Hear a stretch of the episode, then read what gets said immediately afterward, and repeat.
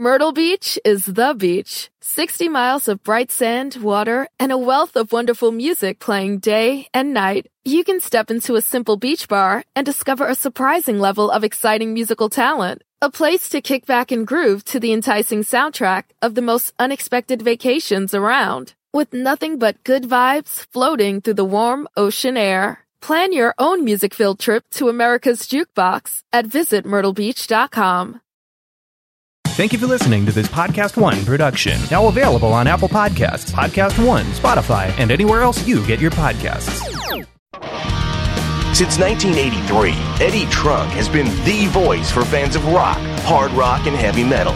A best-selling author, host of T V's That Metal Show, and seven national radio shows, including Trunk Nation, daily on Sirius X M. Interesting. Eddie offers the world his news-making interviews, passionate analysis, honest commentary, and who knows what else. So welcome to the Eddie Trunk Podcast.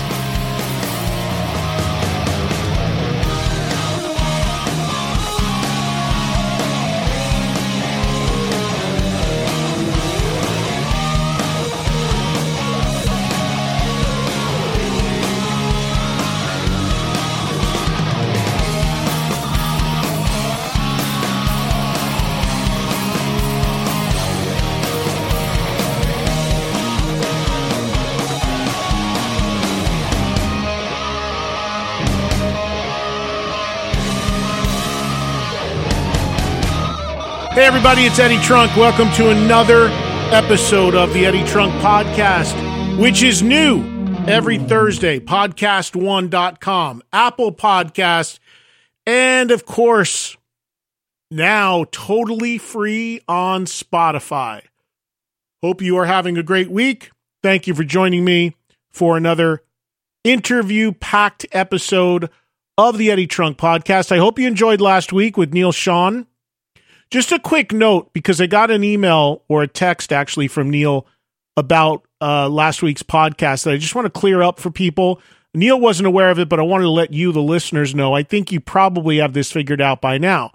But each and every week, I tell you, the interviews you hear, almost every week, every single one of them, come from my Sirius X M radio show, which is called Trunk Nation and is heard live Monday through Friday, two to four p.m. Eastern Time on Sirius X M Channel one oh six. And there's a replay every night, ten to midnight Eastern Time. And uh, you can always listen on the app as well if you're a Sirius X M subscriber. So the interviews on this podcast are for people who don't have Sirius or X M and don't listen to that show, or if they want to hear them again, or for people outside of the U S or Canada that can't get Sirius X M. But as I always tell you, for the cost of a couple Starbucks, you could be hearing my show and a ton of other content every day, and you're only getting a little tiny taste here on the podcast. But the important thing I want to tell you about that I had to clarify last week with Neal and others, just so you're aware, is because these interviews originate on radio, there are things that sometimes we need to edit around and cut out a little bit. The biggest one being music. Because as I'm sure most of you guys know, you cannot play songs on a podcast unless you have clearance and approval from the publisher, the songwriter, and the artist. Podcasts are a different beast than some other things, and you have to make sure, you know, that's why you don't hear music and songs played generally in podcasts, because they could come after you for the publishing. So that being said, last week during the Neal Schon interview, you heard us talk about this version of Ain't Talking About Love that Neal did and setting it up, because that interview originally aired on my radio show where I could play the song. On the podcast, you can't play the song, so it had to be cut out. So just so you, you're aware of how it works, which is another reason why if you're in the U S or Canada and you don't have Sirius X M, you should come on board because you'll get the songs as well.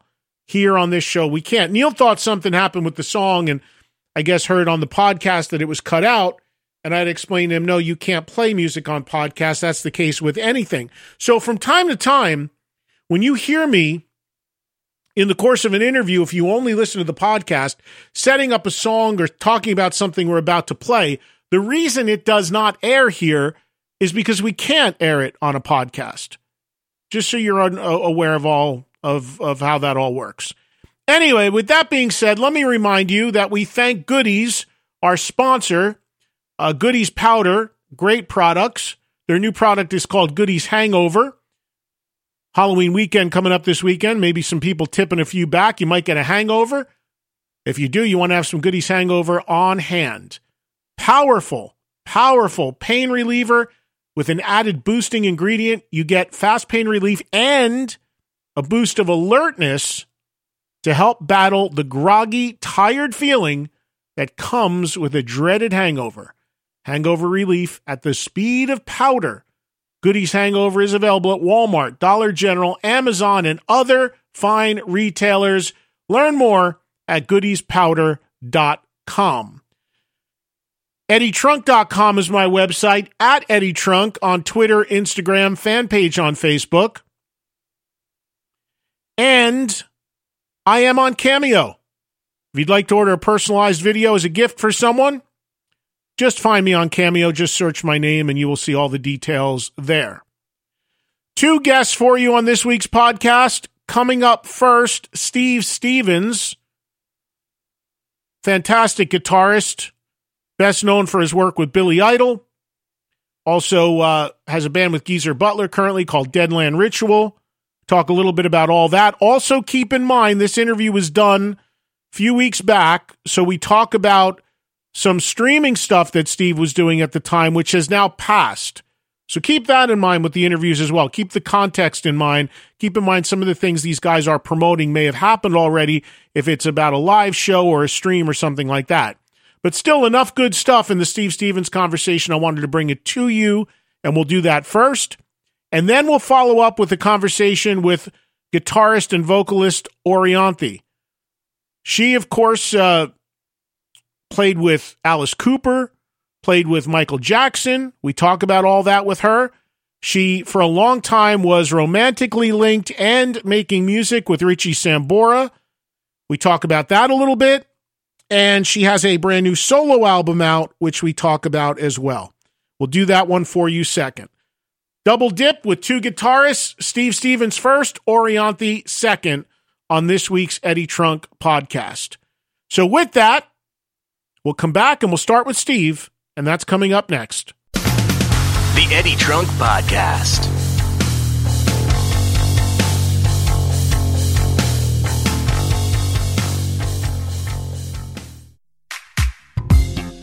Welcome to the M I P. Yeah! The Michael Irvin Podcast. You knew this was coming. Guess who? Oh. We'll start this thing off. Join me every week for the Michael Irvin Podcast. We'll give you the full M I P experience. I'm talking everything from football to fashion. I will be chopping it up with playmakers, headline makers, and I am throwing haymakers. I'm the M V P of the M I P. Don't miss it. Download new episodes of the M I P, the Michael Irvin Podcast, every Thursday on Apple Podcasts, Podcast One, and Spotify.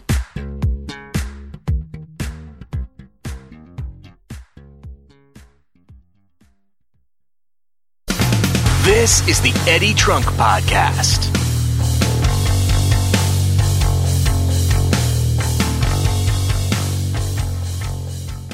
All right, let's get into it, folks, on the Eddie Trunk Podcast. Orianthi in a little bit, but we start with Steve Stevens. Steve was talking about a Rock and Roll Fantasy Camp masterclass in this interview, which has since passed, and uh, we get into a lot of other cool stuff, too. Stuff with Vince Neil, uh, stuff about Deadland Ritual, stuff about Billy Idol. Enjoy Steve Stevens. Steve, how are you, man? Good, man. How are you, Eddie? Family all good and everything? Yeah, I'm hanging in there. You know, I'm I'm uh, I've been lucky. I've been able to work. You know, being uh, here in New Jersey, I, I've got a home studio, and I always did my show from home. So not a lot changed for me as when the pandemic hit. But right. I know for a lot of people that wasn't the case. Uh, you're in L A, I assume. Yeah, yeah. Um, I, you know, same with me. I mean, it's you know, I've got a home studio and. Uh, You know, life other than, uh, you know, restaurants and concerts, obviously, but uh, life is pretty much the same for me. I'm, you know, in working and recording. You know, all the musicians I've talked to during this crazy time, Steve, have all told me the same thing, that they are writing or recording or making music virtually or what have you. I think it's going to result in a slew of albums when things get back to normal. But I also think a lot of people are just realizing, you know what, we might as well just put this stuff out, because even people that were holding records are starting to actually just put them out because they're already making another record, it seems like. What's the workload been yeah, for you? Yeah. What what have you what have you been working on in, in your studio? Are you writing stuff for yourself or for Billy Idol, or what have you been working on? Well, you know, the, our original plan, we finished, um, you know, we do our residency in uh, in Vegas, and we finished that in March, and our plan was to go in and record uh, uh, some new music. So Um, we were literally like the last act in Vegas when, uh, when, when COVID hit. We stopped doing meet and greets. And so we came back, we, um, self quarantined, and, um, our plan was to go in with, uh, Butch Walker, and he's a kind of one man army, you know, uh, with his studio. So he also quarantined. So the, the three of us got together, and, uh, we've recorded, uh, you know, about six tunes with him. Oh, wow. Yeah, I know Butch. I had him on the show recently because he put out his own album not too long ago. Really talented guy who works with a really wide array, array of artists as a writer and a producer. Was this the first time you worked with him?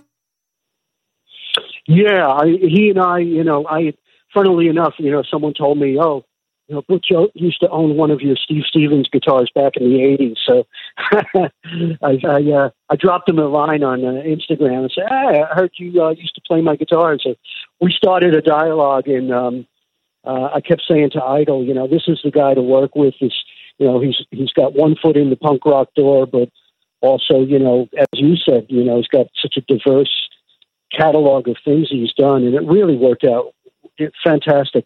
I mean, uh, I can't say enough good stuff about him. So how far along did you get, uh, and are you still working on the Billy Idol record with him? Do you, you, did you say you had six songs done?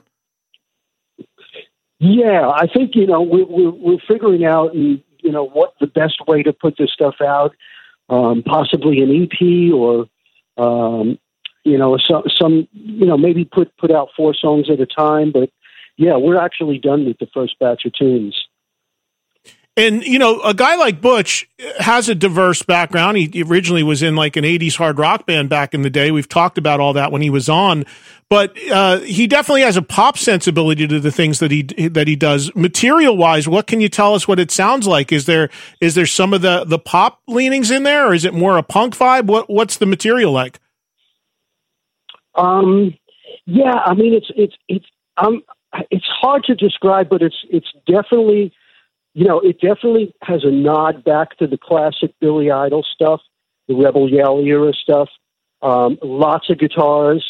Um, you know, he's a guitar player as well, and so he and I kind of like were like kids in a candy store. You know, like let's do the, you know, as two guitar fans. You know, so um, you know, it rocks, but in a modern way. I mean, I know that's a little vague, but but it uh, you know, it definitely. Um, It's definitely an aggressive sounding record. It's in your face, and but it's, you know, it's all down to the songs, and that guy definitely knows how to help craft great songs.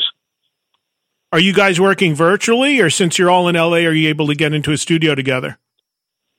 No, we work together. It was just the three of us. So, um, as I mentioned, you know, we quarantined, and um, you know, he engineers, and and uh, it's, you know, it's it, it was virtually just the three of us in his studio. And how has Billy been through this whole lockdown sort of thing? How how has he been holding up? Um, you know, the, the the real drag is, you know, he's he's great and, and excited about the music, but um, now his mom passed away uh, about three weeks ago, and and uh, you know, as it's horrible because you can't, you know, you can't travel. You know, she's in, in the U K, and um, he actually couldn't even go to her funeral. I mean, I don't want to. You know, dwell on that too much, but, but, uh, you know, it's horrible. That aspect of, of this whole COVID thing is, uh, is really horrible. I usually visit my mom pretty often, and she's down in Florida. I haven't been able to go see her. And, um, so that's the reality of what we're dealing with. That's, that's the bad stuff, you know? Yeah, it really is. I mean, I had an aunt that I was extremely close to pass away a few months ago, and same deal. You couldn't do the send-off that you'd want, and it's so challenging. And we all have uh, our parents and stuff, if we still are lucky enough to have them, are older, and some are in, in nursing homes and stuff. I've talked to a lot of people. They can't get to see them, and it's it's very, very, very exactly. challenging. You're right. That, that personal side to things and the, the family stuff is is what really has been the, the hardest part, I think. That is the hardest part, you know. I mean, um, you know, in some respects, uh, you know, my wife and I, uh, you know, we travel. If I'm not doing the, you know, Billy Idol stuff, I'm doing, you know, all-star stuff. Or, you know, there's a lot of traveling. So it's been the first opportunity for us to actually, like, have house plants and things because we're home. We can take care of them. So I've developed a, you know, slight green thumb. And, uh, and my my wife kicked into gear right away. Um, uh, doing masks, and, and initially she did a bunch of masks for uh, for the hospital here, um, Cedar Sinai, and uh, and then it turned into a little business, and so she's cranking out these masks for people, and um, so you know we're doing what what we can, and and uh, you know, I'm doing virtual, uh, you know, online um, stuff, lots of uh, podcasts, and all that kind of stuff. Yeah, well, we'll definitely get into that, but that's that's pretty funny though that Steve Stevens gets plants for the first time in his life. Hey, I'm not going to tell you what kind of plants though. Oh yeah, well that's well that's all legal in, in California though. You could have those plants if you're talking exactly. about weed. You can exactly. And I'll tell you, man, those things grow quick. Yeah, I'm, I'm sure that. But I, I, my understanding is that it's. Not to go down a rabbit hole here, but to, but growing marijuana is actually really difficult, right? In terms of like having the right the the right lighting and the right uh, environment. I have a friend of mine who's a big legal grower. He's a he he, he grows for medicinal outlets, and he, it's there's a lot that goes on in doing that. There's a bit of an art in that, I think, too. Well, I don't know, man. Maybe I got lucky because those things just like grew like weeds. It was like I, I kept calling him like Seymour after like Little Shop of Horrors. I'm like, Jesus Christ, this thing's growing. Hey, before we move on to some of the virtual stuff you're doing, um, let me ask you, what is the status of, of Deadland Ritual, the band with Geezer and, and Frankie and Matt Storm? Is that still happening? Well, it is, but um, you know, we had actually finished writing. Uh, all the tunes are written, but that's that's one of those projects which really requires, you know, every band member to be in a room together. It requires a big studio for a big sound, and um, you know, original plan was at some point this year we were going to go in and do, you know, cut the actual album. Um, we just don't know when when that'll allow it, and then uh, you know. Um, the uh, the opportunity to do some Billy Idol stuff quickly came to. So uh, so Deadland is kind of on hold at the moment, but, uh, you know, the, the, the material and the stuff will definitely see the light of day.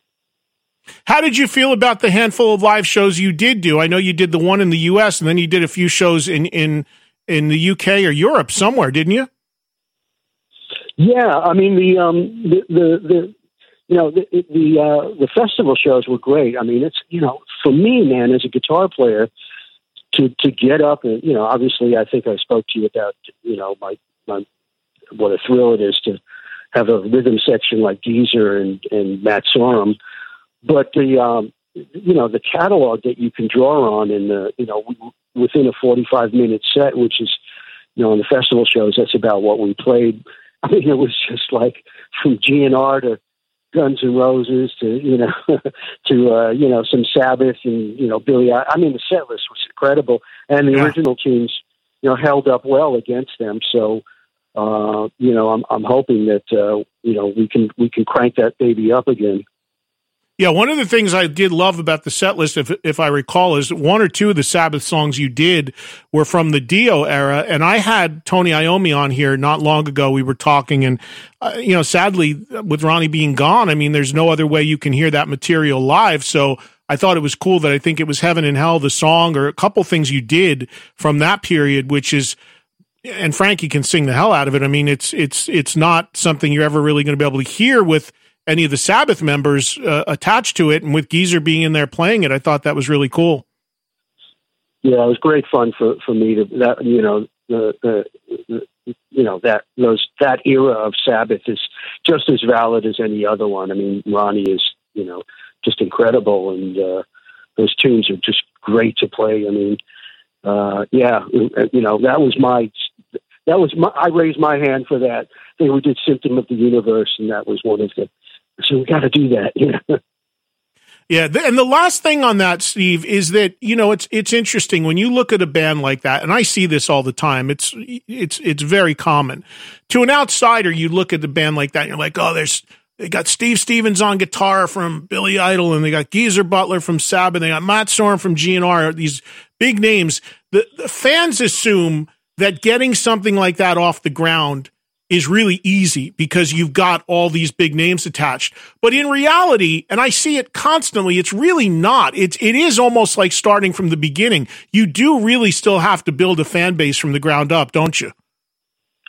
Absolutely. I mean, in, in, in its innocence, it's, you know, it all starts with, uh, you know, something that might look good on paper. You know, we, we, we didn't know until we got into the rehearsal room and, And, and you got to hear what the chemistry is like. You know, do we all have styles that are, you know, um, you know, uh, complementary to each other? Because that, even though you have, you know, you can have the most amazing players in the world, but if they don't really gel, man, it it doesn't matter. So it started with that, and then all of us, you know, being willing to, um, you know, take the early slots and on the on the B stage and. We, We were just happy to play, man. You know, we're, we're still knuckleheads like that. You know? Well, that's that's awesome. So let's talk about some, because we're in a virtual world. Everybody is doing some sort of streaming. Everybody is doing streaming concerts, streaming tutorials. There's a, it's all, everything's internet virtual based now.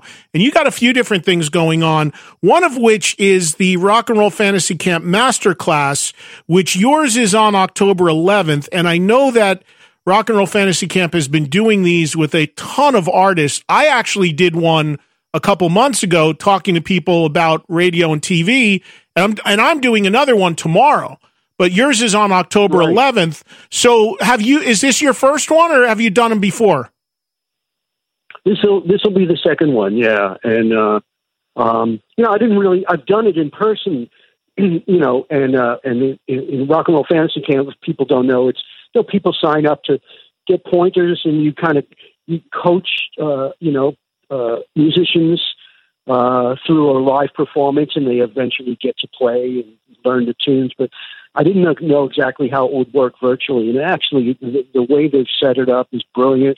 Everyone gets to ask questions, and I prepare a uh, litany of things that I think people might be interested in. You know, I'm not really a A schooled guy, they can they can get all the theory and the, the all that other stuff from plenty of other guitar players. So I kind of, you know, honed in on um, what I think they really want to know. You know, that I've learned over the course of my career, and uh, and a lot of the questions were really smart and really um, intuitive. So, you know, I got as much out of it, I think, as as may, maybe some of the the, uh, the online people. Yeah, I really enjoyed it when I did it. And when they reached out to me about doing it, I, I said, well, I don't play an instrument. I mean, I'm not a musician. They said, well, no, you can, we're having producers on and record label people on. And mm-hmm. you, sir, you know, with my history in radio and T V, they said there's a ton of people that would like to learn about that and, and ask questions about it. So I really enjoyed it. I got great, like you said, I got great questions from people. Everybody's really respectful. Yep. They want to learn. They've got things they always wanted to kind of find out about. And uh, it's really a lot right. of fun. So, so yours is October eleventh. The next one, and you can go to the Rock and Roll Fantasy Camp website and you can see all of the people that are doing them. Mine, which is tomorrow, Steve's the eleventh, or any of the others, and the pricing is there. And I believe there's different tiers now where I don't know if they did that on yours, Steve, but I know on mine where you can just watch or you can be fully engaged where right. for a little more you can ask questions and see the person. So there's a, a bunch of different uh, price points on it now, I believe. Yeah, I think the the, the pr- starting price is like twenty five bucks just to log on and watch the whole thing, and right. uh, and uh, that seems like a pretty. I mean, look at man, if I could have had something like this when I was fourteen years old and like interacted and asked Jimmy Page a question, I mean that would have been incredible. So I put myself in that. You know, when when I was asked to do it, I went, yeah, this is something I would have loved, you know, as as a, you know, budding guitar player. And uh, so, um, yeah, I think, and, they, and they, it's so well organized. They really have it down. When you did the previous one, what was the thing that the most, that most people wanted to know from you? Was it like, you know, uh, can you play the solo too, you know, Rebel Yell or whatever? I mean, what, what was the, what, what were you getting the most, or, or was there one consensus thing? I think interestingly enough, it wasn't so much that, um, you know, I, you know, I've worked with, I'm one of those guitar players that, you know, of, you know, almost a forty year career now. And I've worked with so many different people. Uh, and, and, um, you know, have been graced with, you know, uh, you know, good sounding records and good guitar tracks. And so I think people were really interested in how to capture, uh, how to capture your guitar, uh, in, you know, for album quality and stuff, because a lot of people have home studios now, but they don't, they don't really, there's not a lot of places to get the knowledge of, you know, okay, how are you going to record an acoustic guitar or a nylon guitar or, you know, rhythm guitar, what's the best way? And um, so hopefully I passed on a lot of that knowledge. Is, you know, I'm not the guy to tell them, you know, what scales to play and, you know, to practice. They they can get that stuff online and, you know. Yeah, I'm looking at the lineup uh, coming up. So it's me tomorrow. It's Lou Graham on Thursday. Nugent doing his second one on Saturday. Nugent will tell you how to play guitar and hunt. Right, I'm sure. Exactly, yeah. And skin, skin them. Yeah. I'm sure Ted will, Ted will give you all your rifle tips and guitar tips. Interestingly enough, you know, they, um, you know, uh, one of the, one of my most biggest influences uh, was Steve Howe from Yes, and he, uh, you know, I, I, I, you know, he um, is not known for for divulging a lot. You know, he's kind of like this quintessential English guy. His he, and and I, I told the Rock and Roll Fantasy people, send me. I, I really want to see his uh, his session, and he was fantastic. How, you know, for some reason in this environment and with the questions, I think they're getting information from from not just guitar players but yourself, and uh, you know, they had Shep Gordon and, you know, everybody, yeah, in the industry, and um, I think that the, the people are getting something that they haven't gotten Uh, from musicians before.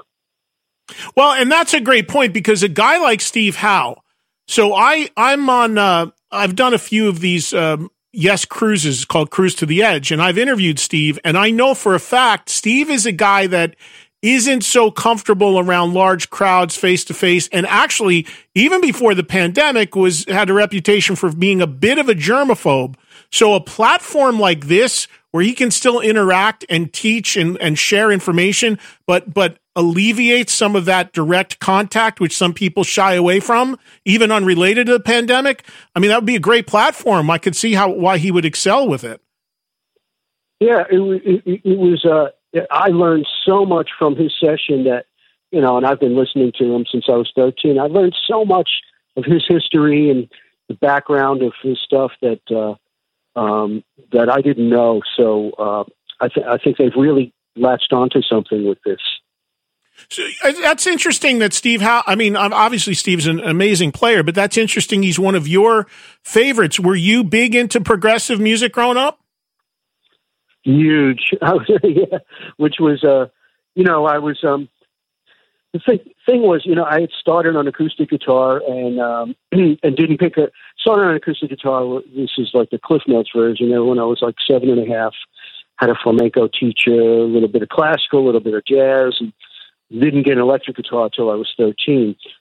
So he, when I heard Steve play, he was the first guy in a rock band, whether it was progressive or whatever, that utilized all these other styles, that was tapping into a little bit of classical. You know, when I bought that Fragile record with Mood for a Day and things like that on, and he um, he was really good at orchestrating his guitar parts, a bit like Jimmy Page, whereas somebody like a Clapton, you know, had his one blues-based thing. I love Clapton, but he, he, he doesn't really paint with the colors that these guys do. So I really gravitated towards the early prog guys, Steve Hackett, Robert Fripp, and um, and just the way that they arrange their guitars, like a like a mini orchestra.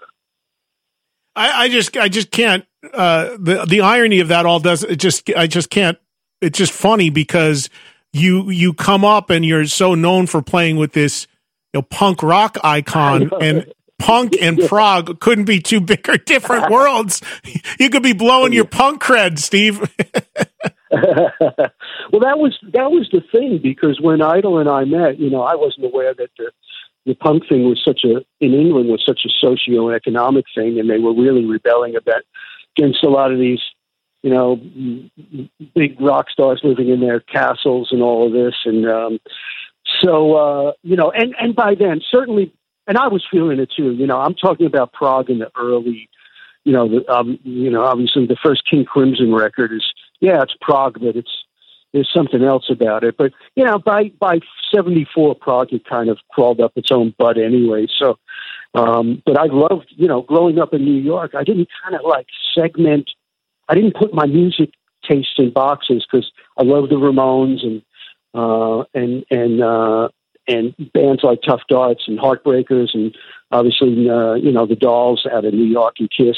You know, I didn't kind of, you know, as I said, put it into categories. So when I met Billy, uh, we had to find common ground, and, you know, fortunately we did. But, uh, you know, it's, uh, you know, I always felt that it was, if he had had another, you know, punk guitar player, well, he already did, you know, Generation X. And I felt he really didn't didn't need that. He needed somebody who would bring in some other elements. Oh, well, that, I couldn't agree more with that, because that, you, you know, it was the perfect, it was the perfect match, and it still is, because you, you bring that, that element that would attract me to somebody like Billy Idol. And then you, you get into it and you realize how great it is across the board. So I think it was, you know, those two different worlds coming together. It was a, it was a big, big plus. Um, let me ask you, along the lines of social media and everything that's going on, and, and you doing this, everybody doing streaming and virtual stuff and connecting over the internet. So you're also doing Cameo now. And did I read right that you are also now on Twitter? you really, Twitter, you really, yeah. di- you've, you've yeah. dived full in, haven't you, man? yeah, yeah. Well, you know, I mean, my wife's really active on, on social media, right? And, uh, I always felt that anything that I was doing, she was going to talk about and get, you know, get that information out there. Um, but I, then I realized that a lot of my friends and, and, um, and, and, uh, I saw people that I wanted to connect with that I hadn't spoken to in many years. And I thought, well, you know, I'll just, you know, I'm not, I'm not super active on it. I check, check in on it. And, um, I'm more of, you know, Instagram is like the one that I kind of, when I have my morning coffee, I'll check, but, uh, you know, it's, um, you know, it's just another, another tool. It's another way to get people, you know, aware of what you're doing, because there's, there's a lot of information out there now. Yeah, I've always, um, it's funny with social media. My order has always been Twitter first. I find it the most useful. I get my, the, the, the most immediate information out there. And I like the fact that you don't need to put a picture up in order to post something. So True. I do all of them, but I, I, and I'll, I'll look at Instagram here and there, and I have one, but I've always liked the interactivity of Twitter and the immediacy of it, and just the fact that, you know, I always looked at it as like, you know, I'm, I'm lucky I've got a ton of followers there. I always looked at it as like, okay, it's like basically texting for me three hundred thousand right. people and telling them that Steve Stevens is on my show today. So that's that's kind of exactly. how I've looked at it. If you get too deep into it, I mean, it could mess you up, because obviously, just like anything, there's people with bad intent and, and trolls and what have you. But as long as you use it to make it work for you. I, I've always found it to be actually my favorite one of them, but it's all, all comes down to preference. Yeah, exactly. So you've got a website too. You redid your website. We should tell everybody about that uh, as we, we fill out the online stuff. Steve Stevens Guitar dot com is the website. And, um, and tell me about a song that uh, your manager told me you put a new unreleased song up there. Yeah, I did. You know, we we, we decide that uh, you know, we'll do a proper website. I never really had time to dedicate to it, and uh, oh, you know, also I felt that uh, you know, I, so much of my world was uh, available on the Billy Idol website, because there's a Steve Stevens page on there, and uh, Billy and his people are kind enough to post anything that I'm doing, whether it's, you know, Kings of Chaos or even uh, you know. Uh, Deadland Ritual, they were all supportive of it. But then I thought, you know, it's, you know, I should have my uh, proper website. And then uh, I wrote an instrumental piece as a kind of opening for the, for the website, as a little, little teaser for fans. And um, so I hope to, you know, you know, update it with, uh, you know, factual stuff. And um, going through, I'm posting old photos that I come across and interesting little tidbits and things. So, um, So it's, you know, as you said, it's just another way to communicate to people. Yeah, well, look, if we've learned anything here, I mean, as a byproduct of this pandemic, everybody is trying to figure out the best way to keep in touch with their fans and stay connected. And you've, you've, you know, in the time that you've been home, which is probably, this has probably been a longer run than you've had maybe in your, in, in decades. Um, it's, it's giving you an opportunity to yeah. connect in some other ways and, and explore some yeah. other stuff. So that's kind of cool. Absolutely. Absolutely. So we'll remind everybody again, the masterclass with Steve for Rock and Roll Fantasy Camp is October eleventh. You can get tickets for that right now. The website you want to visit is rockcamp.com slash masterclass. And when you go there, you'll see all of them, myself included for tomorrow, Steve on the eleventh, and all the other artists that are doing them. And just check the various pricing and all that, because everyone is different. Some they've got tickets starting at twenty-five, some they don't. Some are, you know, different price points, but see what you're interested in. And uh, again, you can follow Steve now on Twitter at Steve Stevens. And uh, anything else I missed that's coming down the pike that I don't know about? Um, no, I think that's that's about it for now. I think um, think that the uh, my masterclass is uh, eight o'clock Eastern time, so that's five o'clock Pacific. Uh, I think that's a time slot that was. Yeah, it is. I just looked at it. Yep. Yeah. Okay, cool. Yeah. rock camp dot com is, uh, again, where you want to go, or just, you know, go backslash masterclass on that. And Steve, one thing I just wanted to ask you. So of all the things you've done, and there's things you've done that people know very well and some maybe not so much, is there, for you as a guitar player, is there a record that, say there's a kid listening to this, he's never heard of Steve Stevens before, he doesn't know, you know, what he's done, he doesn't know the history. Is there a record you direct them at? Is there, what's that? I said, how dare he? But, you know, I meet young people all the time that are just getting into rock music no, and know. They're just discovering people. I, is there, is there a record I, that you feel is like your most defining in your career that you would tell somebody, if you want to hear what I'm about, this is where you would start? Um, I mean, that's a tough one. I mean, I would say, uh, you know, Rebel Yell Up, obviously. Um, you know, still, you know, uh, I, I never tired of playing those songs uh, with Billy, so that must mean something.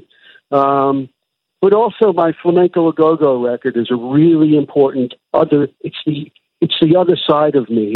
It's the Jekyll and the Hyde thing. So um, I would say if if they're gonna you know if they're gonna listen to the, the craftsmanship and the songwriting and the arranging side of me and the Uh, you know, uh, you know, mixture of every style, then yeah, I would say Rebel Yell, but also my acoustic side on Flamenco A Go Go is, is something that I think is pretty unique to me as a guitar player.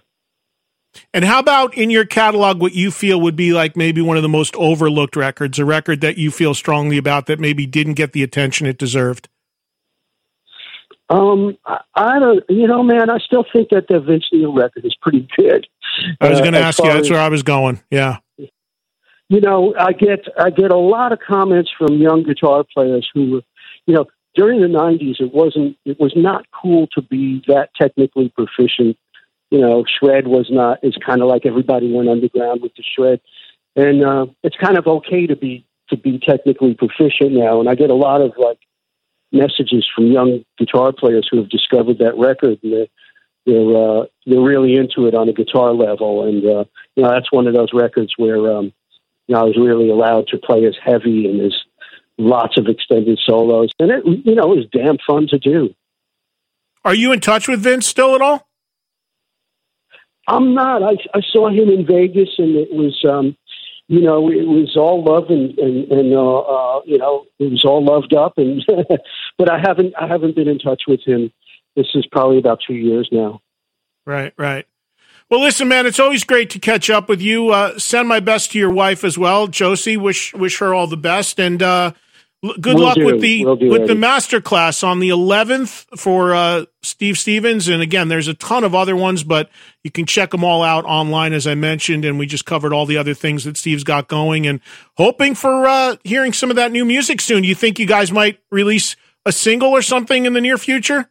I think I think there'll be something out this year. Yeah, uh, I think I don't know in what form yet, but I think I think there'll definitely be some Billy Idol music out this year. Well, that's good to hear. Good to hear. All right, man. Well, hopefully things get back to normal soon. And once we can all start traveling, I'll get a chance to see you, and uh, stay well. Okay. Great. Yeah. It's great to hear from you, Andy. All right, Steve, take care. I'll talk to you soon. Thanks to Steve Stevens. Another interview for you this week on the Eddie Trunk podcast. It's coming right up with guitarist vocalist Orianthi. Welcome to the M I P. Yeah. The Michael Irvin podcast. You knew this was coming. Guess who? Let me start this thing off. Join me every week for the Michael Irvin podcast. We'll give you the full M I P experience. I'm talking everything from football to fashion. I will be chopping it up with playmakers, headline makers, and I am throwing haymakers. I'm the M V P of the M I P. Don't miss it. Download new episodes of the M I P, the Michael Irvin podcast, every Thursday on Apple Podcasts, Podcast One, and Spotify.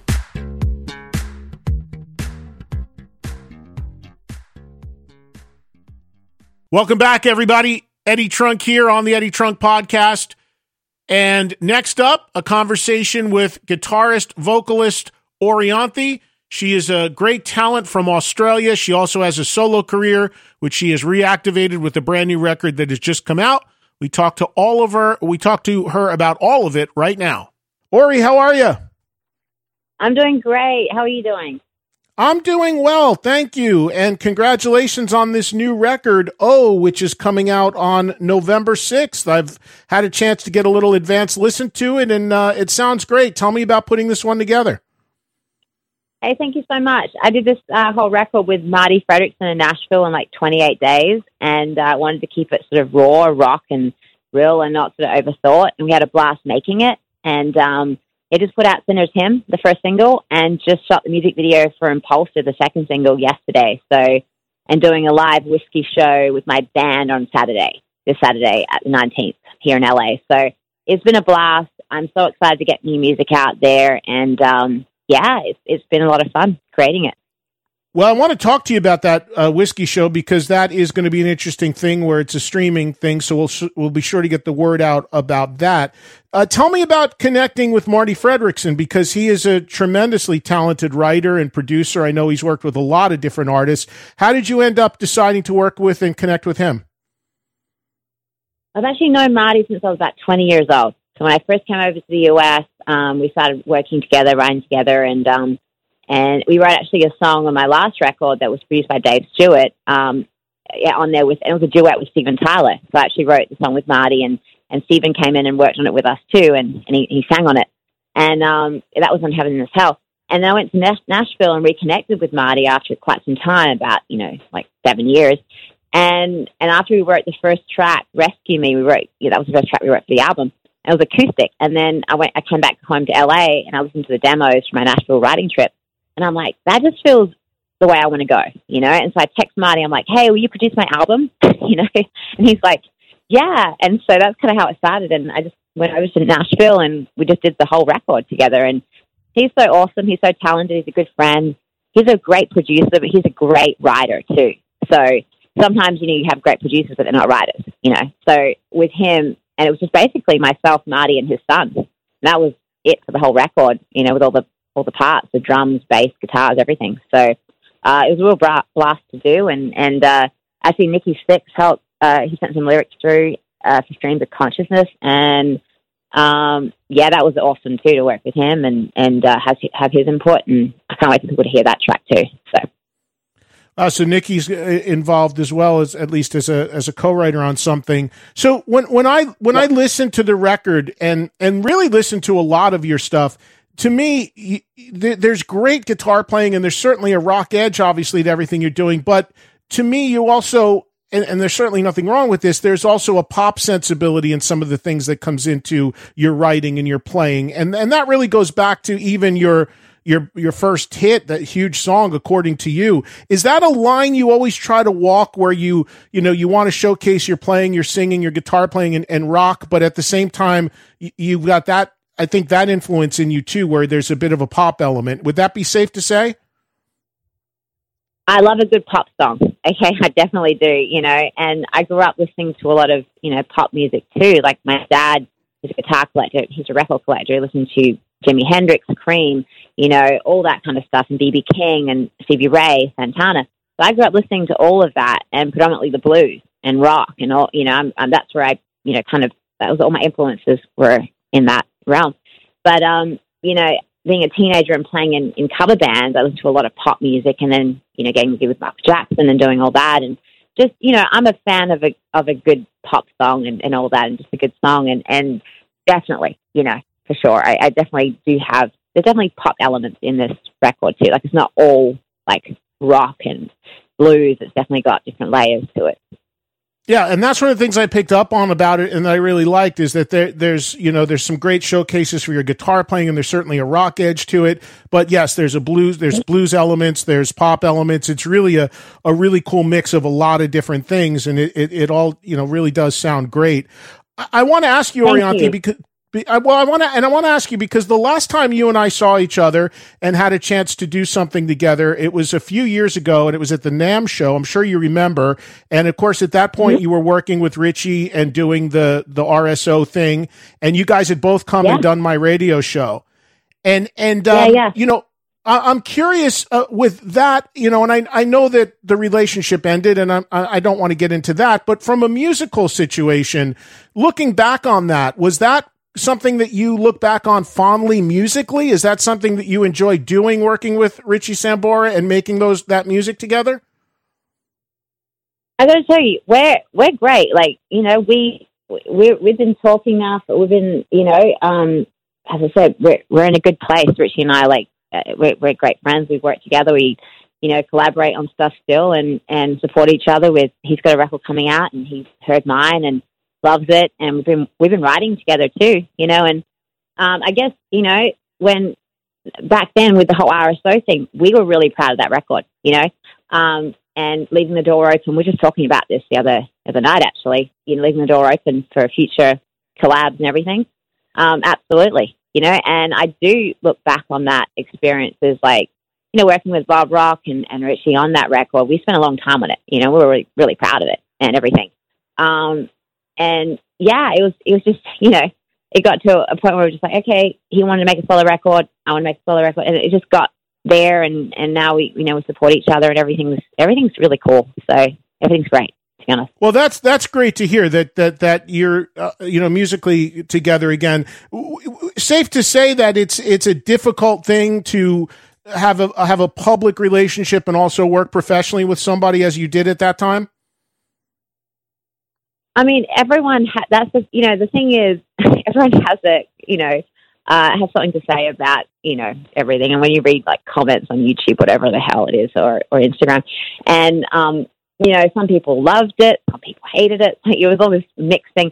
You can get caught up in that. But honestly, at the end of the day, we were so, we were really proud of it. And, um, at the end, you know, it's like, we, we love each other, and we, we still do, you know, everything's cool. And, and, um, support each other. So, but it is, I mean, it's a difficult thing, you know, when you, when you work together and you live together and you, you're in the public eye and everyone's got, you know what I mean? All that stuff going on. It, it was, it was, it was some craziness. Because it wasn't, for sure. Um, but yeah, yeah, you know, it's all, it's all cool now though, you know. And the last thing on that, you know, when you guys were uh, play, uh, came and did my show together at at NAMM, we were at that convention center. It was a couple of years ago. If you recall, afterwards, Richie said, "Get in the car," and I sat in the car with you and Richie, and he cranked a bunch of music that at that time uh, what you guys were working on to come out.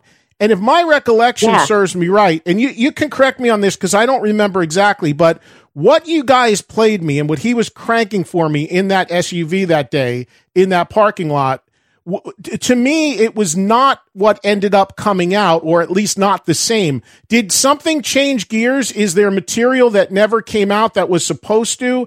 W- what? Because I, what I remember hearing in the car was not ended up what ended up being on the record. Yeah, I think you heard the demos. I think you heard what, no, not demos, I shouldn't say. I think you heard the mixes before they were like, if it was done, you know what I mean? And, and we wrote so many songs for that record, right? So I think you heard the stuff that, that Bob Rock just literally just did, you know, and we just cranked it, because I really cannot recall the songs that we pushed to you, but I do remember sitting in the car and cranking up some heavy stuff, right? And you heard, yeah. Um, uh- But yeah, yeah, the car was, was the I mean, car was, was rocking. I mean, I I remember it. And I remember him saying, "This is just the start of it, and these are the demos or whatever." Well, I remember because you guys had to go and do some appearance somewhere at NAMM, and he's like, "No, no, Ori, dial up one more. You got to play." I remember it so fondly, and it was it was great. The windows were shaking, and I was like, "Wow, this is crazy." But it just it I think it was slightly different than what ended up coming out.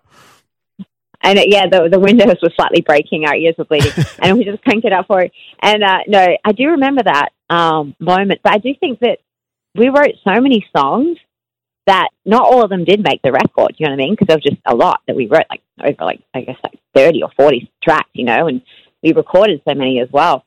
Um, I can't remember how many actually ended up on the record, but yeah, you're probably right. We probably played you a song that didn't end up on the record. Yeah. Totally right. Well, hey, it sounds like it's not it, what you're saying is it's not entirely impossible now that at some point maybe that's uh, uh, some things that didn't make it are revisited, because you were saying earlier that you're not ruling out, you know, potentially uh, making music again together. No, as we were talking about the other day, we leave the door open to that, you know, of course. And, and as I said, like Richie's got his album, his solo record coming out. I've got mine coming out in November, and we support each other in our solo endeavors and all that. And And, uh, you know, it's, it's very, it's all cool now, you know, and, and things, you know, happen and whatever publicly, and it's all this big thing. And then, you know what I mean? It's just like, yeah, it's all good. It's all good. That's good. Well, the new album is coming out on November sixth. It's called O. Uh, we just touched on it with Marti Frederiksen. And uh, I, again, I've had a chance to hear it. It sounds, sounds absolutely great. In addition to the album, Orianthi, you also have a signature guitar coming out with Gibson. Is that correct? I do. I'm so thrilled about this guitar. It's a J two hundred, and it's the first hybrid. They actually followed me down the rabbit hole on this. A crazy Australian. I go to Montana, and they say, "What guitar would you like to make a signature?" And I'm like, "The J two hundred." And they say, "Isn't that a little big?" And I'm like, "Yeah, but it sounds amazing." I said, "But the only thing is the, the neck is a little bit, you know, kind of fat to like play, like leads on. Can you, it's a bit like a boat neck, especially because I have, you know, girl hands as well. So if we put a three forty-five neck on the J two hundred, then it would be the best of both worlds, right?" So it's like a lead guitar player is like, you know, glorified, you know, and you can just, and, and then the pickup needs to be modified as well. So went in with L R Bags, who does the pickups, we modified the pickup, we changed everything, we put the three forty-five neck on the J two hundred, and it sounds incredible. I got the prototype, and I'm just, I'm in love with this guitar. It's amazing. It's going to be available, I think, in January, February next year. So just just blown away. Gibson did an incredible job with it. So it's the first electric, I think it's the first acoustic electric hybrid that Gibson has done in history. So I'm very honored that they followed my crazy ass down that rabbit hole to, to do something like this. So I can't wait for people to check this, this, this thing out, because it's so cool. It's so rad. Well, I'm glad that they're still, I mean, I've gotten to know the folks running that company now, and they're real nice people, and they, they've really made a hell of a comeback with that company in the last couple of years. And it's obviously a legendary brand. So it's great to see that happening. Oh yeah. No, I'm just blown away. I'm so grateful that they uh, called me up and wanted me to do something with them. So can't wait for people to check this guitar out. It's insane. It's really insane. So tell me about the Whisky performance, which is, uh, you said it's, it's this Saturday. Yeah, this Saturday with my band, I put my band in. We just had rehearsals, and um, I can't wait. You know, we're playing. I mean, I haven't played a show this whole year. I mean, it's crazy. Um, it feels like ten years ago I played a show. Um, so we're just so excited to play, even though it's to like five cameramen.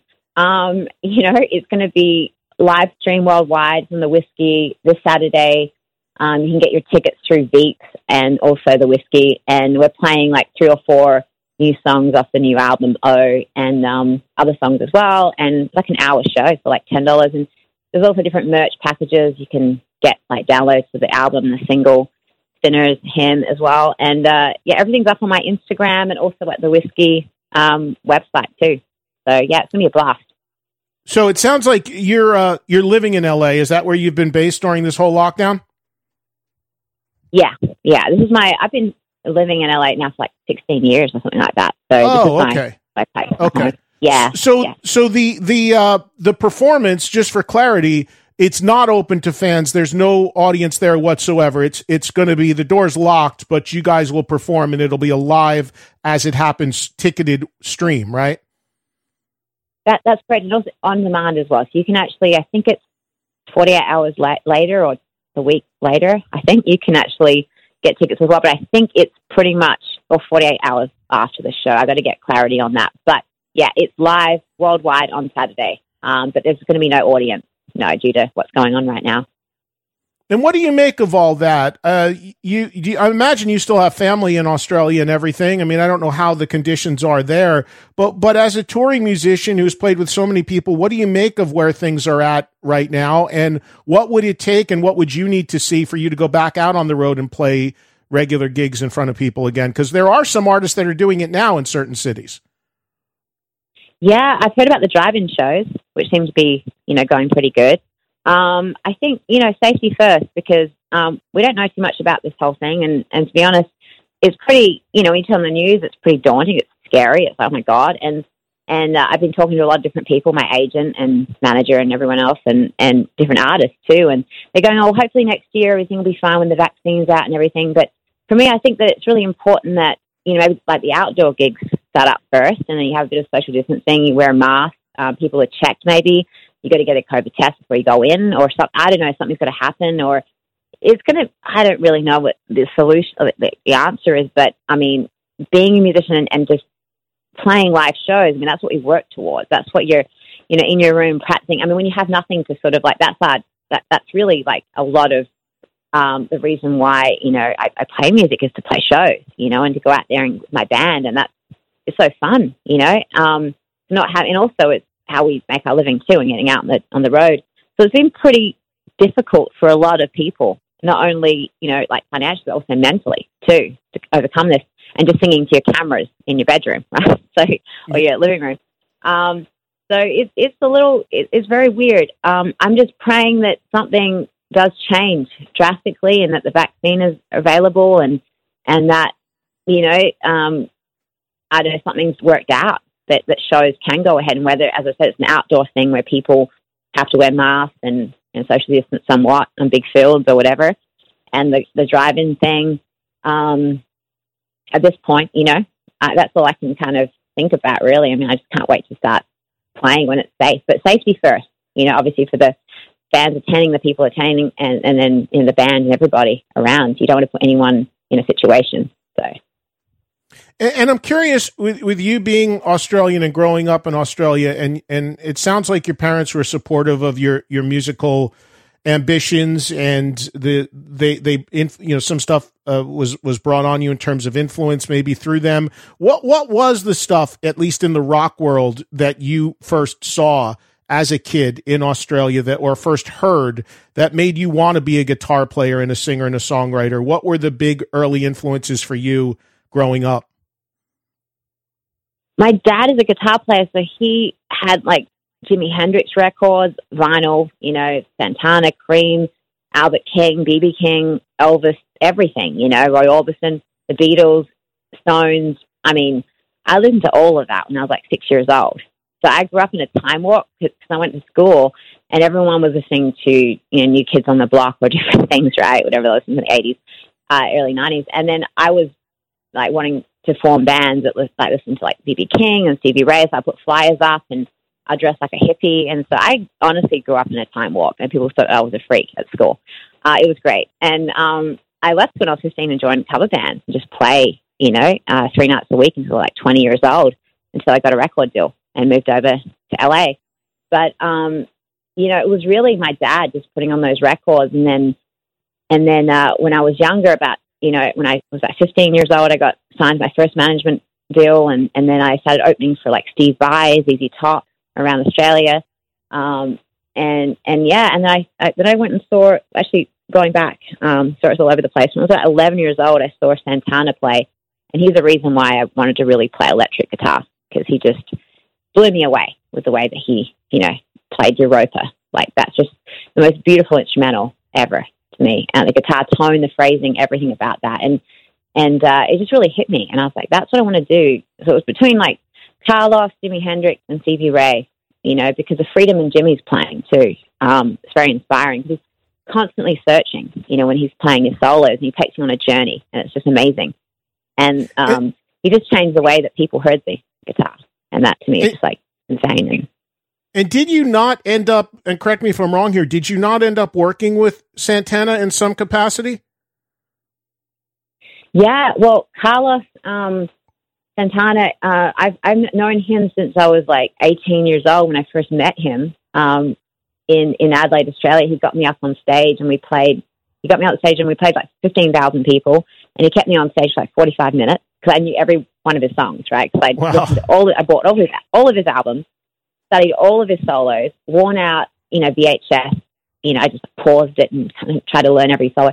And so um, he took that video of that performance and sent it to Corey Smith Guitars and a bunch of other people too. And that's how I got invited over to the NAMM show, and that's how I got my record deal. So Carlos really helped me a lot. Um, was a big supporter and, and still is a great friend, and and uh, very grateful for support. That's amazing. At, at eighteen years old, on stage and playing with Carlos Santana, that's simply remarkable.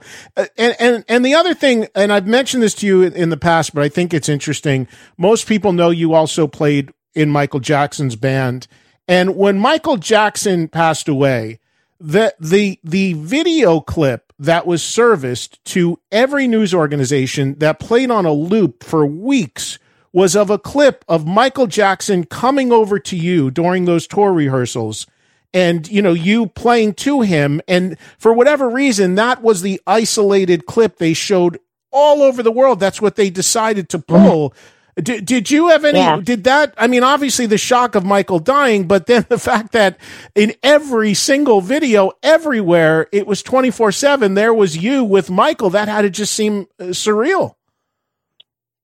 It was, honestly, that was probably one of the most insane moments in my life, because it was just a mixture of emotions. Like, it was just in shock. Everyone was in shock, because we, you know, rehearsed with Michael the night before he passed until like twelve a.m. and he was so happy and everything was great. We got news the next morning he'd passed, right, when we were heading to rehearsals. And and then um, we all got there, and, and we were all just like, is this real? Is this, is it really, are you like serious? Like, you know, it didn't hit us until, and then everyone was bombarding T M Z, everything, and then the news clips came up, and everything was just like, honestly, it was overload of just like, what's going on? And then the emotions, because he became a friend to everybody too. You know, not only was he like, you know, I mean, he's the greatest entertainer ever, and Uh, well, one of the greatest entertainers ever to work, and, and he was a, he was so personable to everybody, you know, and so sweet. And uh, we were working together really hard as a group, you know, on this tour and everything, and and we just felt that family vibe, you know, after four months, something like that, and and uh, and it was just, we felt that the, the loss, and then we were just like going through all these different emotions, and then we turned on the T V. I had that clip running, and then constantly people were messaging me, and then and then um, my album came out too at the same time, through Interscope. So there was all this stuff going on, and then honestly that whole thing was kind of a blur. It was a bit crazy because um, I was just trying to figure out, because I, I was just so I was really upset at, at the whole situation, and then you throw it into this sort of media thing, and then every time you turn on the T V you kind of escape it, and it was it was a crazy time for sure. How did you end up getting the gig with Michael Jackson? How did you did you go through an audition process? Had he seen you playing with somebody? How did you end up getting in the band? Well, he'd asked around, and apparently he asked Carlos Santana, and, he, and and Santana said me, and then and a few other people he'd asked around, and they threw my name back. And then he turned on the Grammy Awards, and I was playing with Carrie Underwood at the Grammys, last name with her. And then I got a, a message through MySpace. I was working with Diane Warren. I was in doing a vocal take, and I got a MySpace message that said, "Hi, I'm Michael Jackson's musical director, Michael Bearden, and you're exactly what Michael wants in his band." And I'm like, is this for real? Like, I thought it was a joke, actually. So I forwarded it to my manager at the time. I'm going, is this real? He's, he's like, yeah, it is. Michael's calling you tonight. with uh, Michael Bearden. I'm like, okay. And I get a call, um, hey, you know, this is Michael Bearden, and hey, this is Michael Jackson. Like, would you learn um, Dirty Diana and Beat It and want to be starting something t- for tomorrow, uh, like early afternoon, and come in and play it at, at um, you know, at, at rehearsal center staging? And I'm like, uh, sure. Like, it was just like crazy. So it was actually him that called that. you, or or he actually called you personally yeah. at that point? It was Michael Bearden, and yeah, I believe it was Michael Jackson. Both both of them were on the phone. It was, it was crazy. I was like, oh my God, like I've got to learn, like what is going on? Is this is for real? This is crazy. So I ran home, learnt the songs, and then ran to center staging the next like morning and just plugged in, and Michael Jackson walked in. They dimmed the lights. He sat down on the couch in front of me. And they cracked, he said, I want to hear it really loud. And I was just like, how do I play guitar again? Like, legit. Like, I was going, oh my God. Um, I, I'd never been that, I don't think I'd ever been that nervous, actually, ever in my life, to be honest. Because it was like literally Michael Jackson on a couch, me in front of him, standing there alone, playing the Beat It solo. I'm like, shit, this is crazy. I, I do remember that very vividly, that moment. I was like, oh my God. So, yeah, crazy times. But I'm very, very grateful that I got to work with him uh, for the time I did. Truly. When did he tell you you had the gig? Right after you got pl- done playing those three songs, or did you wait it out a little bit? Yeah, right when I was done. Like, I literally, we finished, and he turned around, and he said, you're all hired. And I'm like, wow, okay, oh my God. And everyone was, like, really emotional. We just got, and we just, yeah, it was crazy. And then we all signed these forms, and then started rehearsals. That was kind of what happened. You know, it was, it was really wild, really wild times for sure. And it's amazing. And of course, you also played with Alice Cooper, who we all love. It's just one of the greats and great gentlemen and great people. And I'm sure that was an amazing experience for you as well. And you get up every once in a while and still jam with him, with Nita and the rest of the crew, right? Oh, yeah. Alice will forever be family. You know, I loved being part of that whole, I mean, the whole situation. I mean, celebrating Halloween every night with Alice was awesome, and the band.